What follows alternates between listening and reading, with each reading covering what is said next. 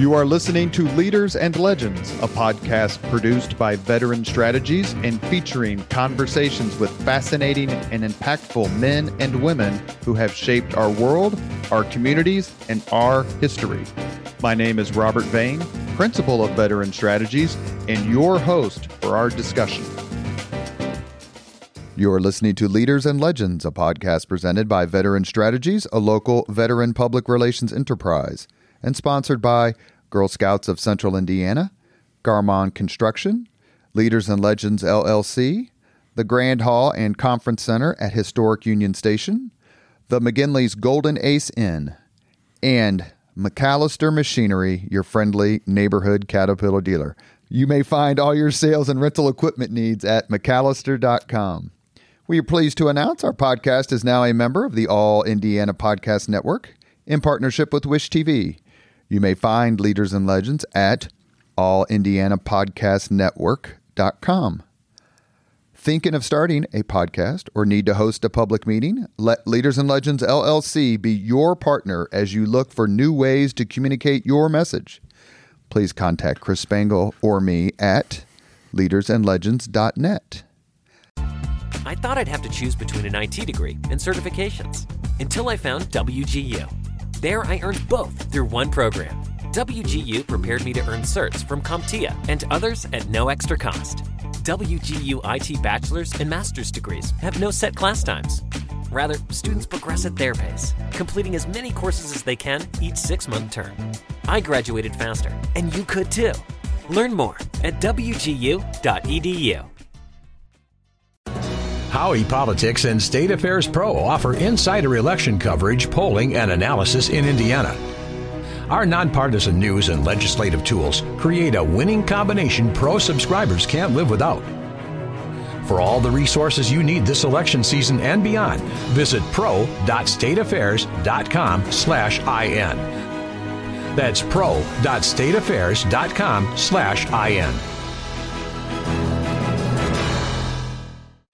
Thank you for joining us on the Leaders and Legends podcast. Today is one of my very special sorts of episodes, if that's the right way to say it, where we get an R and a D together and they talk about their friendship and the fun times they've had together over their careers.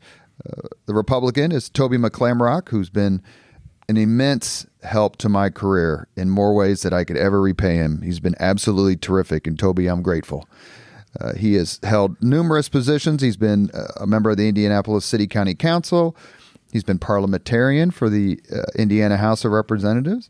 He's been the attorney for the at the Indiana House of Representatives. He's worked at the Catholic Community Foundation. The list goes on and on, including a stint as chairman of the Marion County Election Board, which I did not know until I looked up your bio. Uh, the Democrat and his good friend is John Dillon. John, I'd have to say, has always had the greatest attitude in terms of what's best for the city.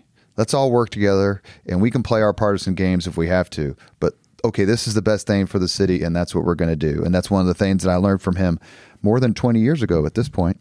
He it's served a good way to say it, by the way. Mm.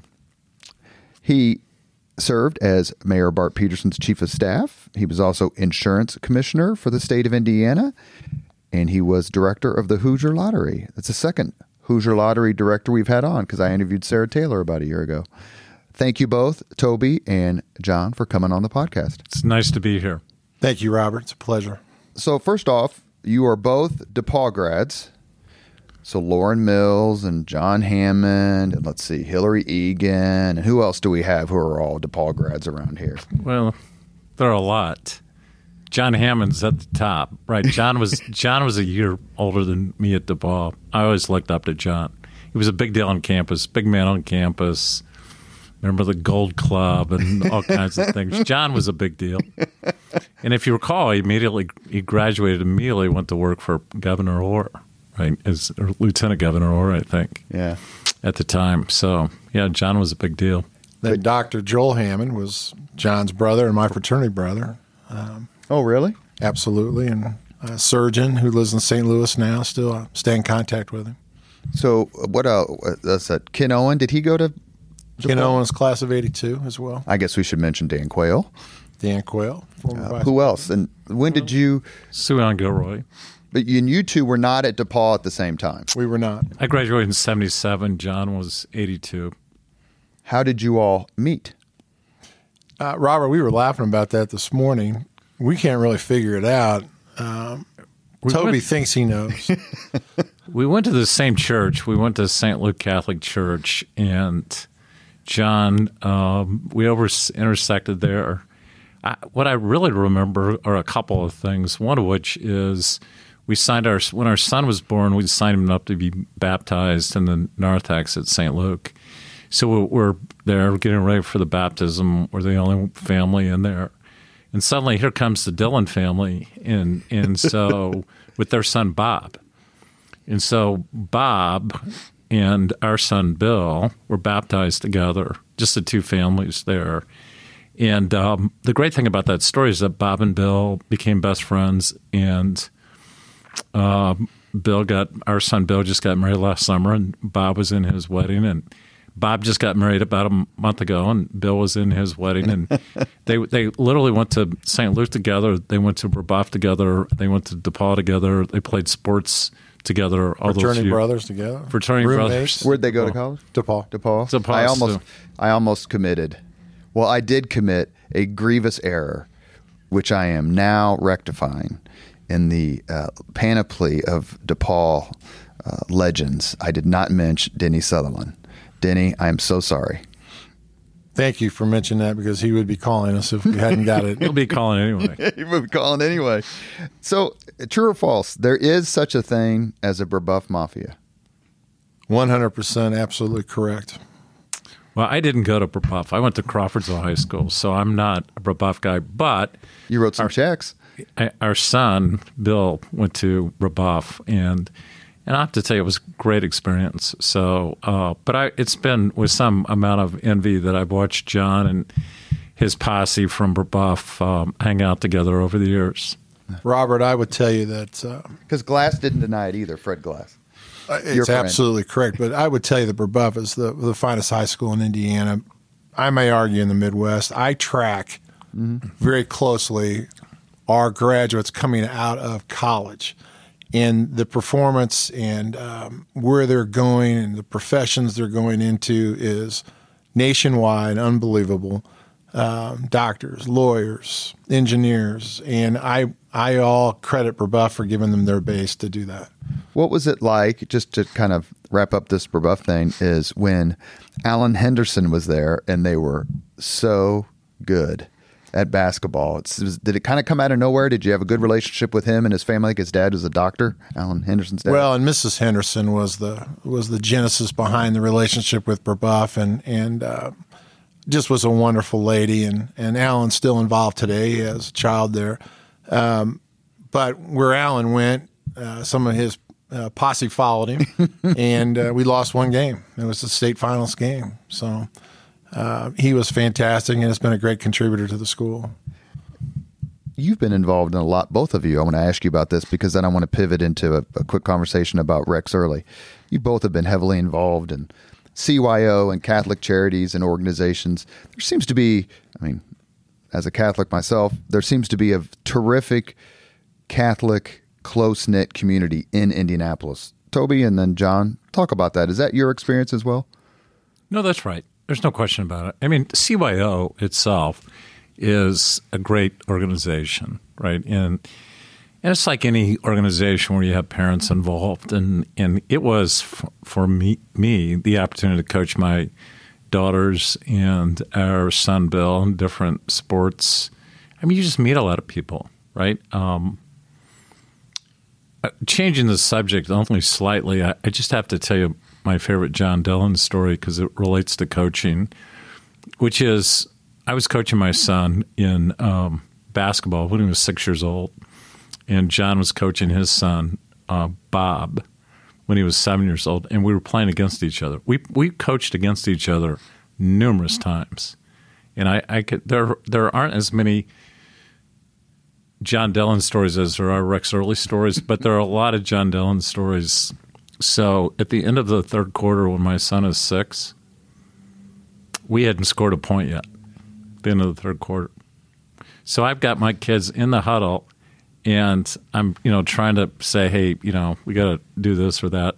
John comes into our huddle, the opposing coach, and says, in the history of this organization, boys, there's never been a Schneid. Good luck. And That was it. He walked out of the huddle, and we scored. Oh, we scored. we scored. We won 32 to 2. And I had my kids run sprints for giving up the two points every game. They were pressing. They had the press on, right, when it's 32 to nothing. But It's, talk, talk about the Catholic community here in, in Indianapolis. It- I know it's you're very heavily interesting. Uh, I was very heavily involved with CYO. I, I think it's one of the finest organizations in town. It's interesting that when you go on to the field of play, court of play, it is uh, very serious competition, and everybody's trying to win. And at the end of it, when you walk off, everybody realizes, hey, it's over. Let's move on. And obviously, we've got family and friends all around the city, but I think it develops character and I think it developed leadership of uh, kids coming through it and a competitive spirit. And I think you see that in a lot of the private schools in town. that's well said. We talk a little bit before we, I want to ask about Rex early, but I only can append to that by saying when I was in graduate school, I refereed basketball, high school, AAU, industrial leagues, whatever. They actually the ref who the CYO I think is the one who pays for the referees, right? Mm-hmm. They paid me hundred percent more per game because they could not find anyone to referee CYO on the east side of Indianapolis because people would say, I'm not going there. So they called me and they said, Hey, what about if we pay you more east side? I'm like, I live on the east side. I was living with Chris Sullivan at the mm-hmm. time. Mm-hmm. And I got paid extra because everyone was pet- was so scared of the east side families. And the very first technical I ever threw in CYO was to my good friend, our good friend, Tom O'Donnell. I said, Tom, if you don't shut up, I've known you since I'm five years old, but you're going to get a technical. Ah, And he's growling and That wasn't Tommy's first technical, no, I don't think it was. nor was it his last. Another great East Side uh, Catholic and and citizen of Indianapolis, Tom O'Donnell. He's wonderful.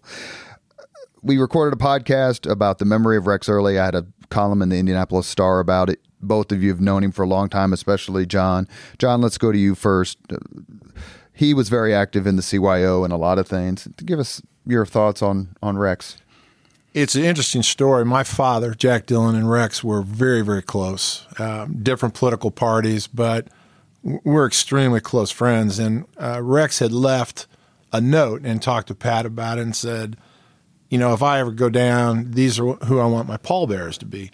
And every one of his pallbearers had passed away. So uh, Rex said in, in his last couple of weeks, "Hey, Jim Clark's my great friend, but I love Murray, and Daryl French was my great friend, and I love Ed French, and Jack Dillon were great friends, and I love John. Have the boys be my pallbearers." So it was really um, uh, a, a, tremendous honor for me, frankly. Yeah. Grew up with the Earlys. Pat and I have been friends since uh, kids, and uh, it was he was one of a kind, and uh, that unfortunately generation is is uh, quickly fading, and that type of character unfortunately is quickly fading as well. Do you, let me ask a question, and then I want because I want to get you on this too, Toby. And you're listening to the Leaders and Legends podcast with John Dillon and his friend Toby McClamroch. It seems to me that the the people who get most upset about politics are the people who aren't in it.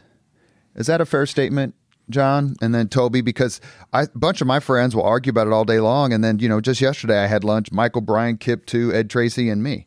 Like if you're involved in politics and you know that the other side's got good people and that, that you know it's not all what you read on social media, I just wish more people would get involved so they could see and witness that dynamic.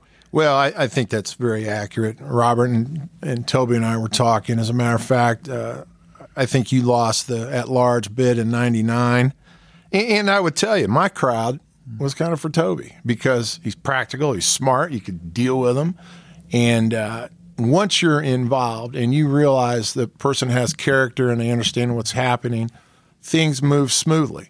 And when people aren't involved and don't have a clue, that's when the water gets rough. And it's I, I promote my kids to be involved and work a precinct and understand what's happening. And, and I just think it's helpful to understand the system and don't uh, don't argue against something you don't get.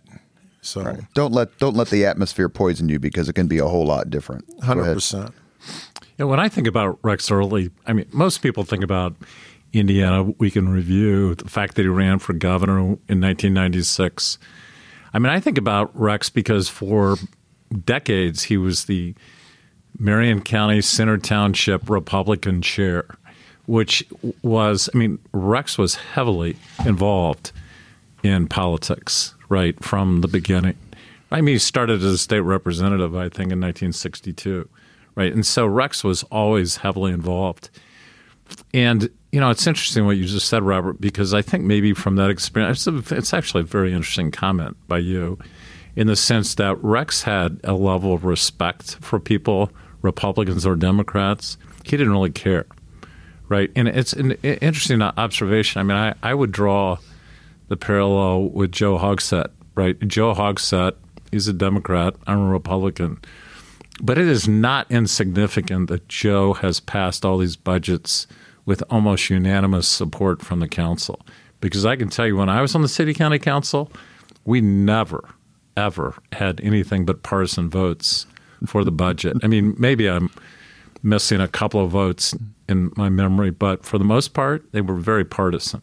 And so it's not insignificant. I mean, look, Joe Hogsett treats people with respect, right? And and I think that's a foundation for making things happen in in, in government, right? So I, it's an interesting observation. I, you know, the more heavily involved maybe you are in politics, the more respectful you are. You were in the uh, or on the Indianapolis Marion County City County Council from 1992 to 1999. But what is your first? And I'll ask you too, John. What's your first political memory? Well, my first political Like, memory is, there a polit- is there a presidential election, or is it this, or it's that? I can actually just barely remember in 1960 my father taking me to an election night to Republican headquarters and seeing a, a banner with Richard Nixon's. So, so that's I mean that wasn't political involvement, but I can just barely remember that when I was a little kid. But I, I, I started out in the same Republican organization that Rex was involved in. I, I became I graduated from law school in 1980 and immediately became a Republican precinct committeeman. And so at that time in the 1980s, you know, the Republican Party in in in Indianapolis was pretty strong. And and I, I viewed that precinct involvement as meaningful, right? And, and it was the other precinct committeemen were, you know, Murray Clark and Bob Grand and Mike Pence and just a, a lot of, of young people were involved in the party. And um, it was social, right? It was it was uh, a good way to be involved and contribute, but at the same time, it was social. Do you remember the Kennedy assassination? Very well. J- JFK, obviously. Yeah, 1960, November of '63. I was in third grade, and uh, yeah, that was that was or second grade. Um, but yeah, John, Right. what's your first? Uh, Political question, memory. was, Uh, when I was in third grade, when my father lost uh, for his reelection bid for attorney general, Yeah, and, and I remember it. What uh, year? 68. He he got rolled up. Although he led the state ticket, interesting enough, but got rolled up in the landslide for uh, Nixon, I believe, at that point in time. Um, but and I'll never forget that. But I, he had a relationship, and, and I remember this Robert today when Robert Kennedy was assassinated. My father, because he was Attorney General at that time, had developed a relationship with Robert Kennedy, and Oh, yeah. was a huge. I mean, they were actually pretty close, and I, I- it was a crushing, crushing blow to our family. But uh, I remember that in third grade when he sure. when he lost. Were you both predestined to be? You know, Mike Riley came on the podcast who ran that campaign in '68. He was terrific. Rest in peace, Mike. Were you both predestined to be a member of your current political party? In other words, dads are D's, so you're D's or R's, or was did you think that there was some sort of You know, Robert, compact? That's a great question. I've thought about that a lot. My father was was, you know, I grew up on a farm north of Crawfordsville, and my father was heavily involved in Republican politics and in Montgomery County. Was on the county council for many years, and I think that what happens is initially you are connected to the party of your parents, right? I do think there's that connection. But I, I mean, in today's world, maybe it's it's um, there's some things that make it difficult to be a Republican right now. But the reality is, I still believe in you know limited government and, and lower taxes, less regulation. I'm, I'm, I believe in capitalism, right? So I'm a Republican, and I think as you get older, then you as as years go by, you you really identify with the party of, of your beliefs, right, and not so much who your parents were. Uh, coming up with my father uh, involvement, he was a uh, very much so a, a, civil rights activist. At the same time, was a fiscal conservative. So I, I kind of grew up fiscal conservative, but leaning a little bit to the left on social issues that uh, I had watched him go through for the years. You know, he he grew up on Holmes Avenue out in Haughville, mm-hmm. uh, youngest of seven kids, and his dad died when he was nine. Um, so I would tell you that uh, he had to work very hard to, to get where he was and demanded that from us. But was a very quiet moderate, which made me a very quiet moderate, but raised in a Democratic family. And, and fortunately, as I grew up, I knew a lot of the, the Democratic families I came up with. So I should have asked. I think I did maybe when Kip and Murray Clark were on, Kip Tew and Murray Clark, that Murray had an interesting dynamic considering his maternal grandfather was chairman of the Democratic National Committee no, under no question. Harry Truman. I'm like, what did you? He goes, ah. He goes, I've always been a Republican. Uh, do you remember the first time, like the first instance where you guys worked together? So you knew each other from the baptism, and you know your families grew up. But given your career in politics, Toby, and yours, John, did you say, well, look, we can get some stuff done? Let me tell you a quick story, Robert. This is really the first time that I engaged, um, maybe adverse to, to John. And, and you mentioned this a few minutes ago. So, through my party involvement, I had different positions. One of those was that I served as the Marion, the chair of the Marion County Election Board, and um, our attorney for the Marion County Election Board was J. Murray Clark, and um, and and I can't uh, overstate the significance of 1990, what happened in 1990, which is that Jeff Modisett defeated Drew Young for yeah. Marion County prosecutor, which was shocking. And and election night, so so Faye Mowry was the county clerk, and um, she ran the election. The election board, and we did it in conjunction with Faye.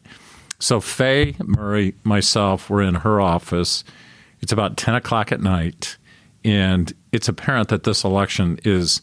I th- my recollection is that Jeff was slightly ahead. And when I say slightly, I mean by like 50 votes. Yeah, it was super close. Yeah. So, you know, I think Murray and I we were thinking about, you know, there's going to be a recount. What do we need to do with the ballots?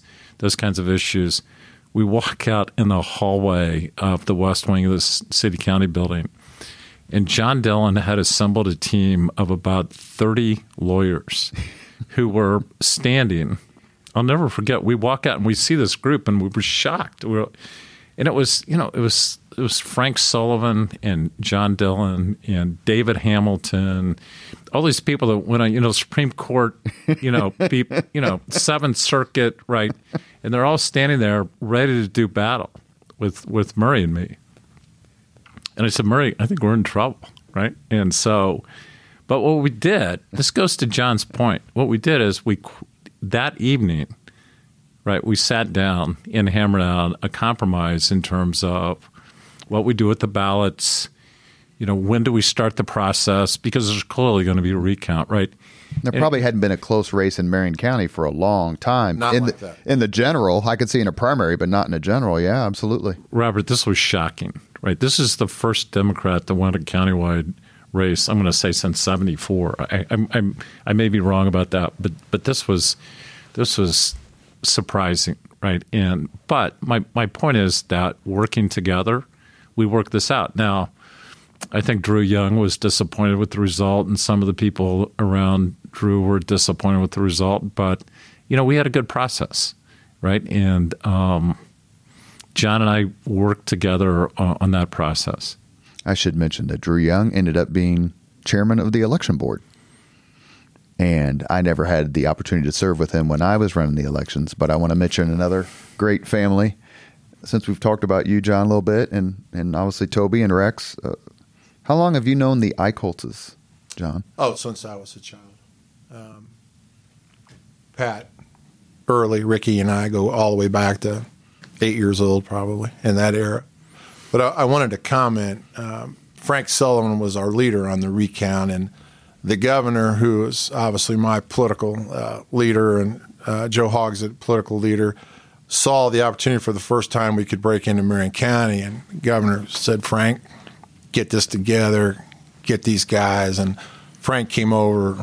Ed Delaney was there. Best recount lawyer in the state of Indiana, Larry Rubin. God rest his soul. God rest his soul. What a Uh, great guy. He was in the middle of it, and, and it was our opportunity. And, and Toby, I don't know the exact timing, but it might have been 74 for the Democrats to actually win. And by the way, the Young family, one of the great families in the city, were all dear friends of mine. So it was very difficult to Yeah. to go into this. Uh, Yeah. Julie Young Terrell wanted to kill me at that point in time, but Well, let me ask a question just basically on that. And before I move on, I have just discovered another uh, DePauw alumna in my brain, and that is Deborah Daniels. Did either of you go to DePauw with her? not I. I, I'm, I can't. The, the, the answer is no. I think Deborah graduated just before I arrived at DePauw. I think she graduated in 73. I, th- I think that's correct. I'm not sure.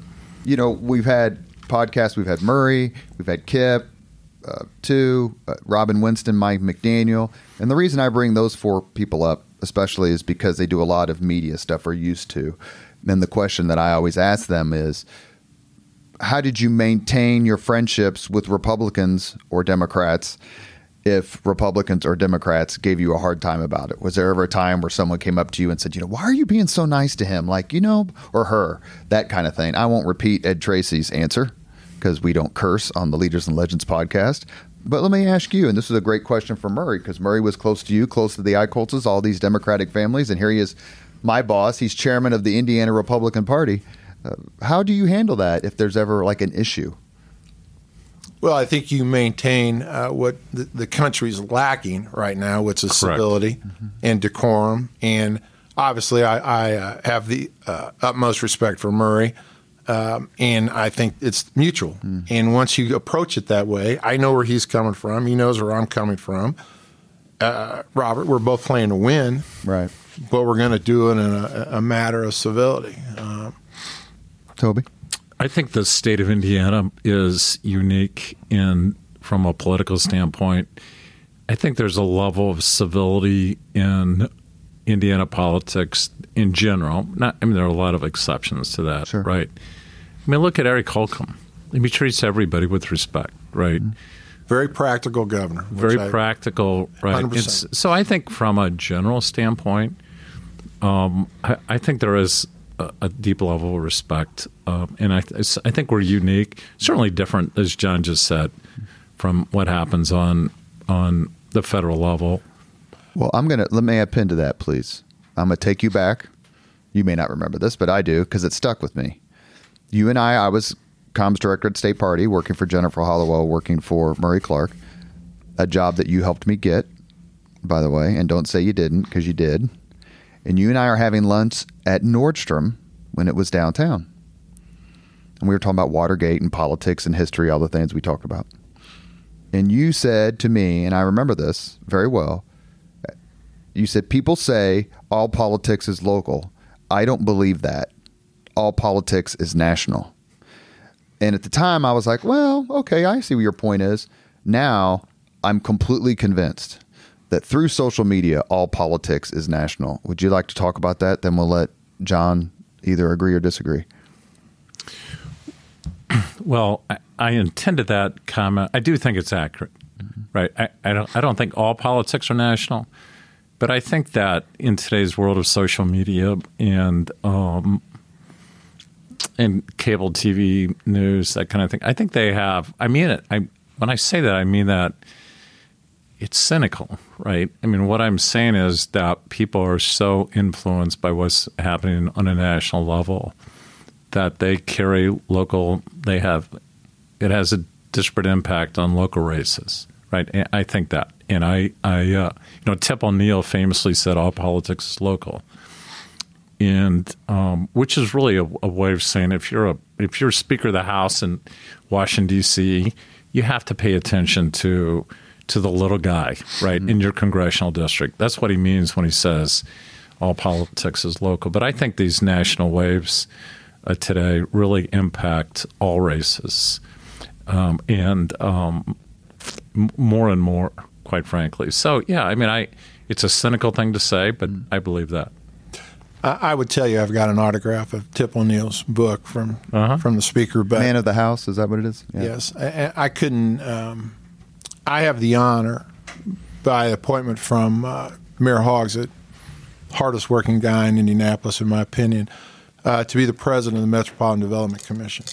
And those are real life situations on variances and zoning and economic uh, incentives, and they affect neighborhoods. And there's no question in my mind, and I've always felt this way, that all politics is local.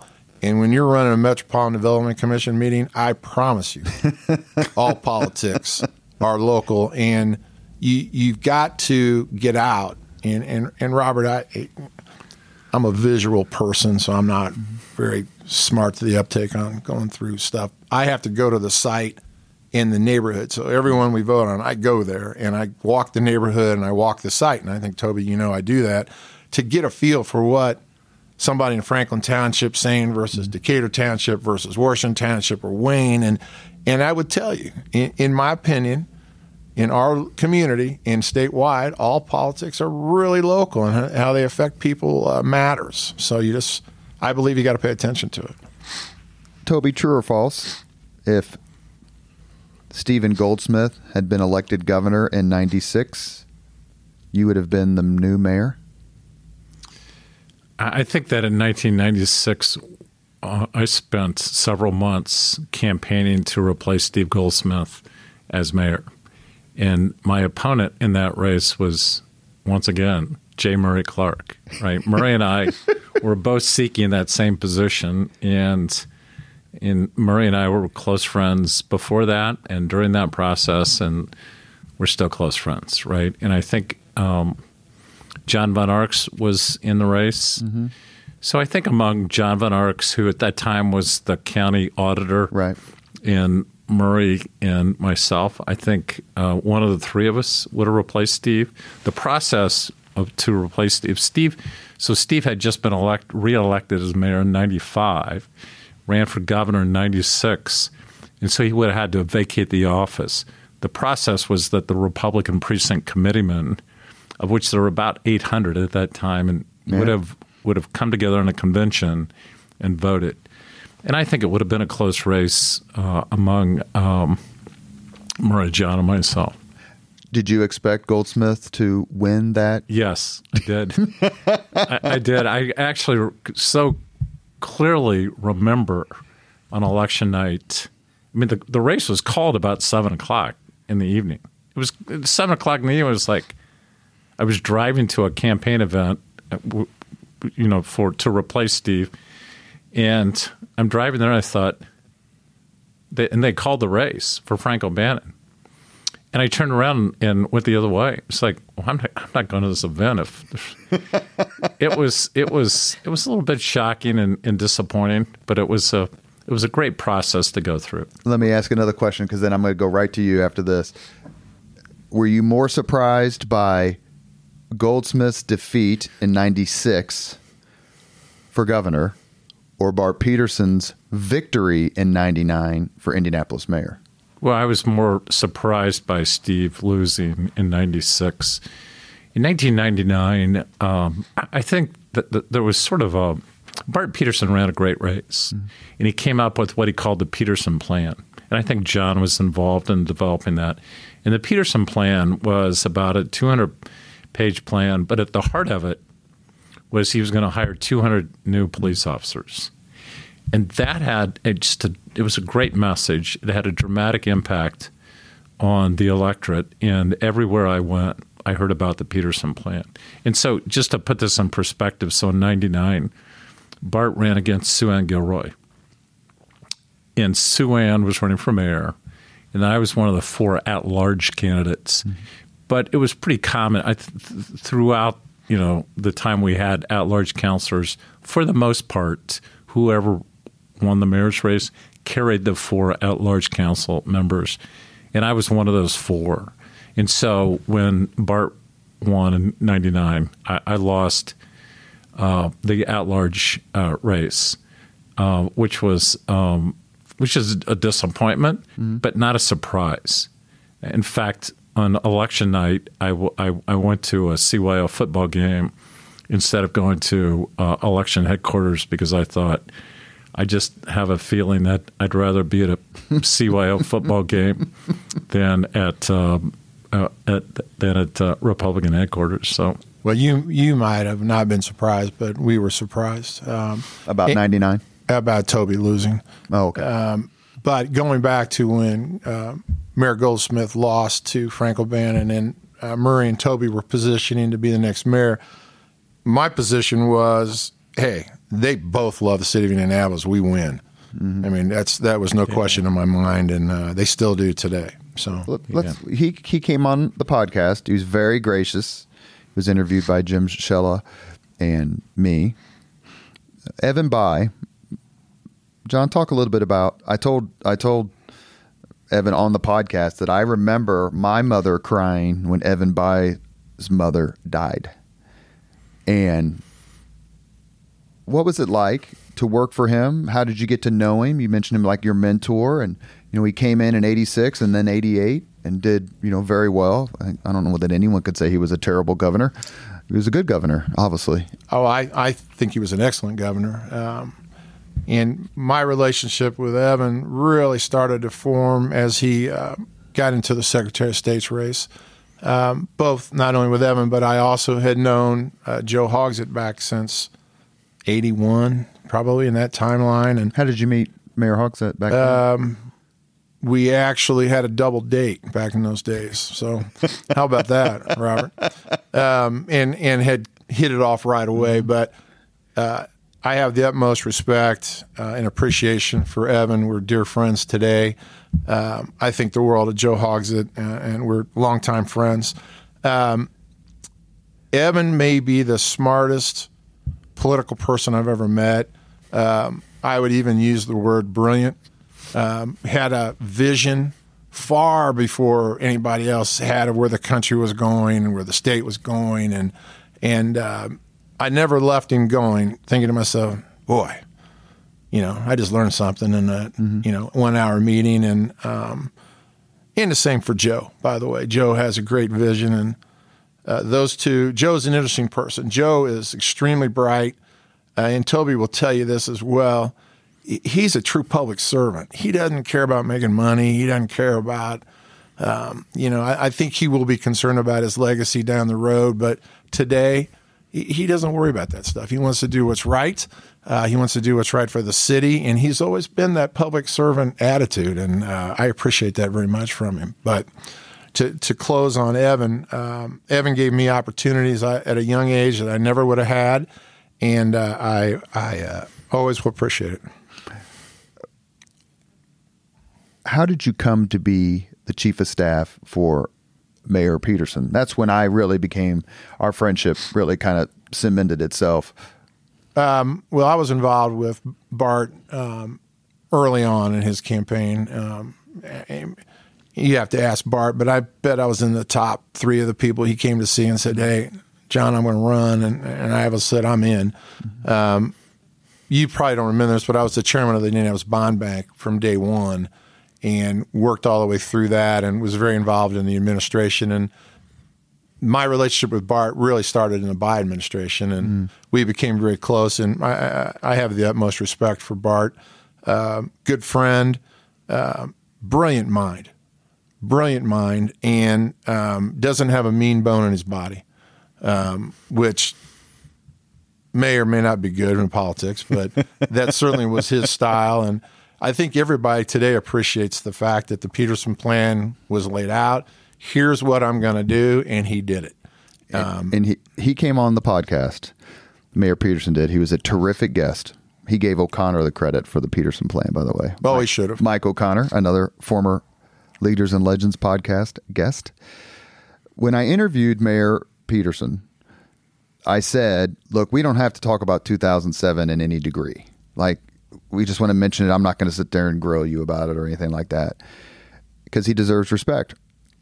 He brought it up in our podcast. I asked him, why did you run for a third term? He told me that the reason he ran was to protect charter schools. That that was very, very important to him, and he just wasn't sure who was going to come after him would be as supportive. Turns out Mayor Ballard was incredibly supportive. But John, as someone who was in the room during that time, when did you think? When do you think that 2007 started to go south? It's very simple and very straightforward. And you're talking to uh, Captain Edward Smith, the guy steering the Titanic into the iceberg, um, which I'll never get over, by the way, Robert. Uh, in July, we knew we were in trouble. And the problem was reassessment. That, well, the problem was the property tax issue was so hot. Correct. And people were so upset. And they didn't really blame the mayor, but they were kind of pointing to him as why. They changed their attitude in general. Then mm-hmm. we made a calculated mistake, and I will tell you, I was 100% against it, and I should have laid in front of his car before letting him run me over. We're, when we're we coming to the, the, local option income tax. It hooked yeah. into the property tax, and the people in Marion County go, Are you guys not getting it? You arrogant people, are you not getting it? And I'm telling you, that was uh, our demise. And in July, uh, the numbers started going south, and you all were talking about seven o'clock at night. Well, at six oh three, we knew the council was gone, and uh, actually Bart hung in there later in the evening, but couldn't couldn't get home. And yeah, he was 1,500, 2,000 votes ahead most of the evening until the southern part of Marion County came in. I agree hundred percent, and uh, that's in my opinion, uh, humbly, uh, that's exactly what happened and, and why he lost. Because Mayor Ballard, when I worked for him, both as press secretary for the transition and his comms guy in the administration would talk about crime a lot, and I would say, if they didn't raise the LOIT, you never would have won. And he's just like, oh, blah, blah. and you know, he's got some good points. I just said, look, I'm telling you, what happened was the property tax stuff started to halfway cool a little bit. I don't know exactly remember when Governor Daniels did one, two, three, but when the local tax went up, that really re re-energized the discontent, for lack of a better it, term. It, it, John stated it perfectly. It connected back the responsibility for the reassessment. The reass Bart Peterson had nothing to do with the reassessment, right? That was a process that started 12 years before on a state level and was debated, you know, about greater connection between property tax value and assess value, right? Real value versus assess value, right? And so that process had been going, been going on for years. The mayor had nothing to do with it, but when the local option income tax was increased, it was it was uh, there was a connection made, and it was uh, it was an interesting process because I, if as I recall, I don't think Mayor Ballard ran much TV if he didn't have any money. He, he had, raised oh, two hundred and fifty thousand dollars. I mean, God his, love him. I mean, his TV. I mean, his, he may have run a few t- ads the last few days, but but for the most part, I mean, I first realized that the mayor was in trouble two weeks before the election. Mayor Peterson. Mayor Peterson, when he started running these negative, negative ad, ads. ads against Ballard, and I thought, why is he running negative ads against Ballard? And I just realized, I mean, numbers must be bad. The only meeting uh, during the transition period between Mayor Peterson and Mayor Ballard was up on the 25th floor in the mayor's office conference room. I was lucky enough to be in that meeting. And I walk in with the mayor, and, and Joe Loftus was there, and John Cochran. The first person I see when I walk in the sort of like reception room for the mayor's office is your friend John Dillon. Big his big paw reaches out and says, hey, I need to talk to you. and we talked for a couple minutes.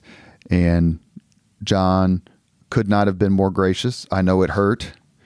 I simply I told the mayor I told Mayor Ballard over Thanksgiving weekend when he called me because he's writing a book about his time as mayor. I said I still can't believe you won the first time, let alone that you're writing a book. He goes, Robert, it's been 15 years. I'm like, I don't care. It's absolutely shocking to me. But John was, as Bart Peterson's chief of staff, he was kind, he was cordial. He brought me aside and go, you know, Robert, we're all stunned, uh, but we think you're going to do good good job. And I told John, I said, if you need anything, you call me. So, Robert, let me just follow it up with a story. In 1999, you know, I told you I lost that race for reelection. When Bart was first elected, he beat Sue Ann Gilroy, and, and I was swept out in that.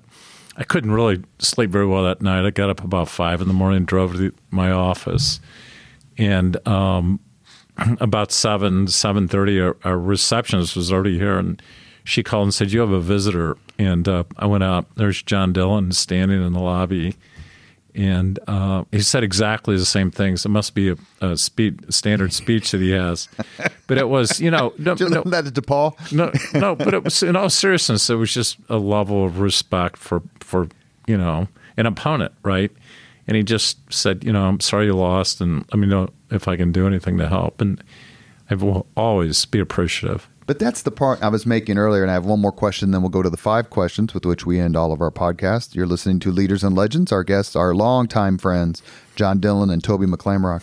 Uh, I saw John Gregg literally right outside your building after he lost in 2016 to, Holcomb, to Eric Holcomb, now Governor Holcomb. We chatted for a minute. And the last question I asked him, I said, you know, John, or Speaker Gregg probably, forgive me for asking, but have you heard from the new vice president yet about your election, meaning Pence? And he said he called me on Thursday. Huh.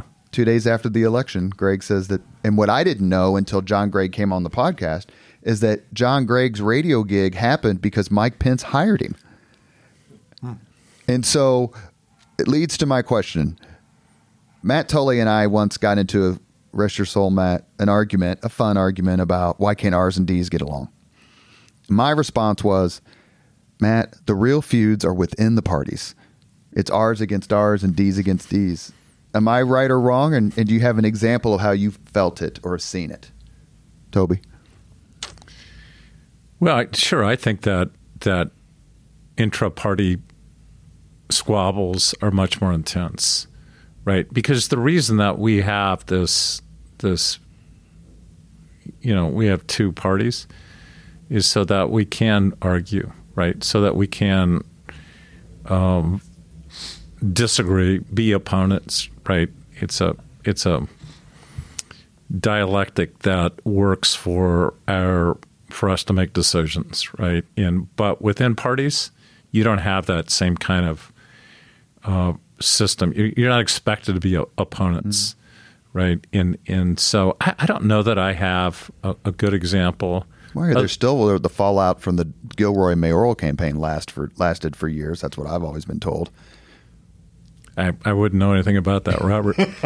Let's just say, Toby. I wouldn't either. Say, Toby, you're lucky. This we don't post any video for this podcast. It's just the audio. No, I, by the way, I want to be clear. I was a big proponent of Sue Ann Gilroy. I mean, she was. We actually grew up um, um, near each other, right? And so I'd known Sue Ann, and I have a tremendous amount of respect for her. I mean, look, whenever you lose, right? They're they're just disappointment, right? But that doesn't I'm not sh- so sure there was fallout as much as, you know, we were just disappointed we lost, right? More than anything else. John? I think you've got to control um, by working together on inter party politics. You got to remember, in my era, we've always been in the minority in the state, in the city. So I think that brought people closest together. We were fortunate to have a great leader in Evan Bayh, great leaders and, and Joe Hogsett, and and they kind of saw the vision. And sure, are there going to be squabbles because people are trying to position uh, to move forward? But um, I think we get over those for the most part and, and are, are capable of moving forward. So let me ask a question because you you each have the same issue, just differentiated by geography. John, how did the Democrats become more competitive statewide? And then Toby, how do Republicans become more competitive Marion County wide? John? It is a question, Robert, that I've been in several sessions on, and we don't have an answer at this point. Um, we need a new generation with a new vision, um, one that appeals more to the right, um, but has the ability to bring the left farther with it toward the middle. Um, and we don't have it yet. Uh, we're working on it. So I'll just be blunt. We don't have the answer to the statewide issue. You got an answer for me, Toby, about I our do. party here in Marion County? I do. I think all politics are national. And I think for the Republican Party to be successful in Marion County, the Republican Party nationally needs to move on from the last four years, the last six years, or whatever. We need to move on from Donald Trump. Uh, we need to to um, go a different direction. Somebody that supports the rule of law. Somebody that's really committed to Republican principles. And I think by doing that, what will happen is we'll attract independent voters to the Republican Party. So, yeah, I mean, I think that that um, I'm hopeful that as we head to 2024 and we uh, find new leadership, I think it'll it'll help us in Marion County. You know, th- I, I think we would all agree that the Marion County prosecutors race last year was really a bellwether for mm-hmm. how we're positioned in Marion County and Indianapolis. But I think that we're I don't think we need to lose hope, right? I think we have but we really have to get ourselves well positioned on a national basis. Because in 88, you really had a, a once in a lifetime candidate statewide in Evan Bayh. But in 2007 in Marion County, you had kind of a once in a lifetime issue.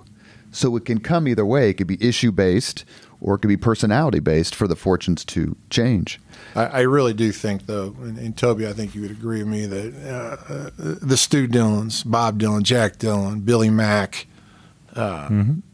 Beau Bayh, Nick Bayh, that generation, and, and they're all talking about it or trying to figure out a new approach that works with modern society because old dogs like me just probably don't get it, and um, they, they've got to figure it out. So, we've reached the point in the Leaders and Legends podcast where we ask the same five questions of all of our guests. It's going to be an honor to pose these. So we'll do Toby first, since you're older, and then you, but you can just answer the same question. And Toby, remind me, I have a favor to ask you. My son just got accepted into law school. Congratulations. Great. Thank you very, very much. Where at? Which school? Downtown, McKinney. Good. Fantastic. Yeah. Uh, but I'll, I'll ask a favor if you could just chat with him. Anyway. Sure. So, five questions. What was your first job? My first job was in it was in high school. I worked for uh, in retail for a clothing store called Paul Harris, which was pretty well known around yeah. Indianapolis. But they had a small shop in Crawfordsville, and I I worked there at night. You know, I went to school, and then I then I'd always have football or basketball or track practice, and then after that I'd go work there from six to nine. So. Uh, but, but but but keep in mind, I grew up on a farm, right? And so from the earliest age, I was working on the farm, doing a lot of things that you do on a farm, right? Because this, this was a working farm, right? This right. wasn't this wasn't just some gentleman farm setup. This is my dad farmed, and so I was always always active on the farm. But my first where I where I got it paid was working for Paul Harris. John. I was a field representative for uh, Rockwood Insurance Company of Indiana, and I traveled the entire state every single day in every nook and cranny. What was your first concert, Toby? Well, you're gonna you're gonna laugh when I say this. I actually remember uh, when I was very young going to see Roy Rogers and Dale Evans at the state fair, and then I also remember right after that when I was very young, seeing Tennessee Ernie Ford at the state fair. So, so you grew up on a farm. Mm-hmm. Mm-hmm. And I, I've always loved country music, but I, I've you know Dale Evans and and um, and Roy Rogers. I don't really remember the being there, but but what I do, I very clearly remember seeing Tennessee Ernie Ford. I was probably seven or eight or nine or ten, right in there. What was the first concert you actually purchased your own ticket? Well, my father was always involved in the state fair, and so we always got free tickets all the way through college to concerts at the state fair. I, mean, I suppose after I got married well into the 80s, I had to start paying for tickets. I, probably George Strait would be my first uh, concert that I bought a ticket for. 73 or 74, Indiana State Fair. The Smoking Hot Olivia Newton John was my first concert. and the first ticket I ever bought, I think, I'm pretty sure I'm right about this, was for the uh, Jackson Five. I followed them, so. I met the Jackson Five. Did you really? I did. All five? It's, all five. I have a photograph with the Jackson Five. It's one of my treasures. Oh my gosh! My childhood. And I have a photograph with Olivia Newton-John. Do you really? Mm-hmm. I'd rather have the Jackson Five. I'm with I'm with my Democrat friend. I'll stay with Olivia Newton-John. Question number three, Toby. If you could suggest any book for someone to read, which book would you recommend? I think Team of Rivals.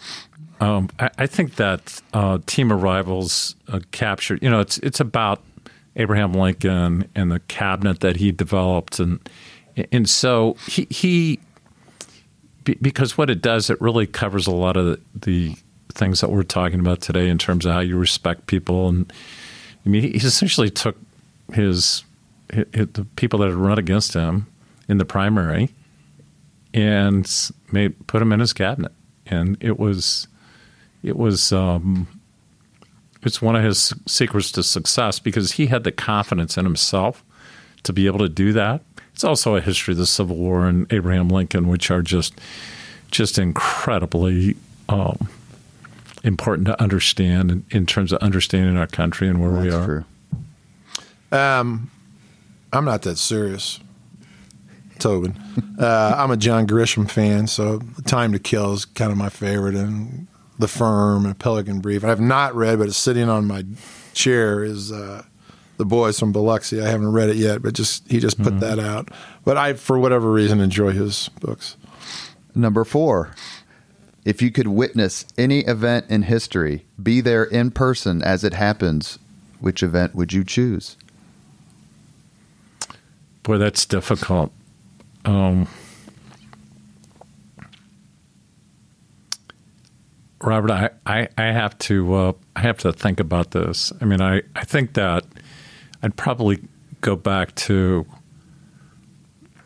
just in, from a historic standpoint. I've always been fascinated by the time of Teddy Roosevelt and the transformation that we went through as a country, and Teddy T- Teddy Roosevelt's leadership in really making us a modern country, right? Bringing us out of the back backroom kind of approach to politics and, and creating more of a, a retail approach and the will of the people and reforming Washington D.C. and and so I've always been fascinated. Like, I, I mean, I I, th- I, think it'd be interesting to have lived through would, that period. Would you have wanted to be there when he got shot in the middle of a speech and then finished his speech? He did finish the speech. I mean, he was a larger than life person by by any stretch, right? To to you know, he finished his f- finished his term and he went to Africa for two years. Robert, you know better than I would. I mean, he he was he was just a larger than life person that I I would have enjoyed um, watching, and, living through that. And he received the Medal of Honor. And his son, Teddy Roosevelt Jr., received the Medal of Honor for his actions on D Day. So, mm. incredible family on both sides. John, any event in history? Um, it's a tie between the inauguration of John Kennedy um, and the American invasion into Europe. Uh, I would have liked to have been there to watch that, been a part of it. The last question, and you can answer each other, by the way. If you could have dinner with anyone living today, living today, two hours off the record just to chat, whom would you choose? So I'm first. Yes, sir.